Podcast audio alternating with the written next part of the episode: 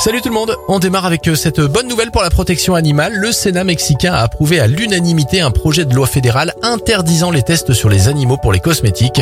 Le Mexique devient ainsi le premier pays d'Amérique du Nord à interdire les tests de cosmétiques sur les animaux. Vous l'avez entendu dans les infos sur euh, Radio Scoop, la contraception sera désormais gratuite pour toutes les femmes jusqu'à 25 ans. Enfin, bravo à Roger Federer. Au cours des dix dernières années, le tennisman a dépensé 13,5 millions de dollars pour construire plus de 80 écoles maternelles au Malawi. Bravo C'était votre journal des bonnes nouvelles. Pour le retrouver en replay, rendez-vous sur notre site internet et notre application Radioscoop.